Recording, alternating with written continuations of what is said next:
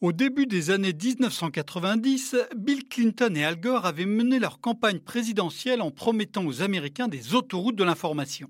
Mais la voie de la société numérique n'a rien d'une large avenue rectiligne. C'est plutôt un chemin sinueux où surgissent de nouvelles questions à chaque tournant. Business model, propriété des données personnelles, monopole, cybersécurité, gouvernance. La question sociale posée par des plateformes qui mettent en relation des producteurs et des consommateurs n'est pas la moindre de ces interrogations.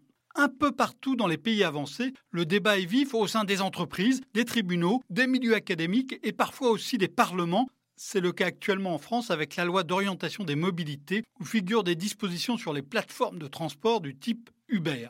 Le nœud du problème est dans la relation entre la plateforme et les individus qu'elle fait travailler. Dans une firme classique, les salariés ont un lien de subordination avec l'employeur et ils ont en contrepartie des droits et des garanties sur leur salaire et leurs conditions de travail. Dans une plateforme, les travailleurs sont censés être des indépendants, libres de leur choix. Mais c'est souvent une fiction et les abus se sont multipliés. Dans plusieurs pays, des juges ont estimé que ces indépendants devaient être requalifiés en salariés. En France, une loi de 2016 leur a donné le droit de se syndiquer et de faire grève c'est insuffisant. Le projet de loi mobilité prévoit la possibilité pour les plateformes de proposer une charte à leurs travailleurs qui seraient alors de facto des indépendants, sauf preuve du contraire. C'est encore insuffisant, il faudra d'autres droits.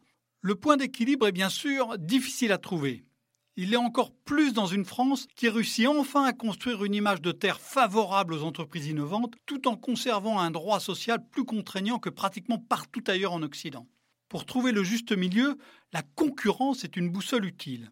Une partie de la compétitivité des plateformes vient en effet de l'efficacité de leur système. Aux États-Unis, deux chercheurs, Alan Kruger et Jude Kramer, avaient montré dans une étude sur cinq villes que les voitures Uber avaient un taux de remplissage 38% plus élevé qu'un taxi classique. Cette compétitivité opérationnelle est légitime et souhaitable. Mais une autre partie de la compétitivité des plateformes vient de normes sociales et fiscales moins coûteuses. Cette compétitivité réglementaire est injuste, elle devra peu à peu disparaître. Reste à déterminer le rythme et les modalités de ce nécessaire alignement.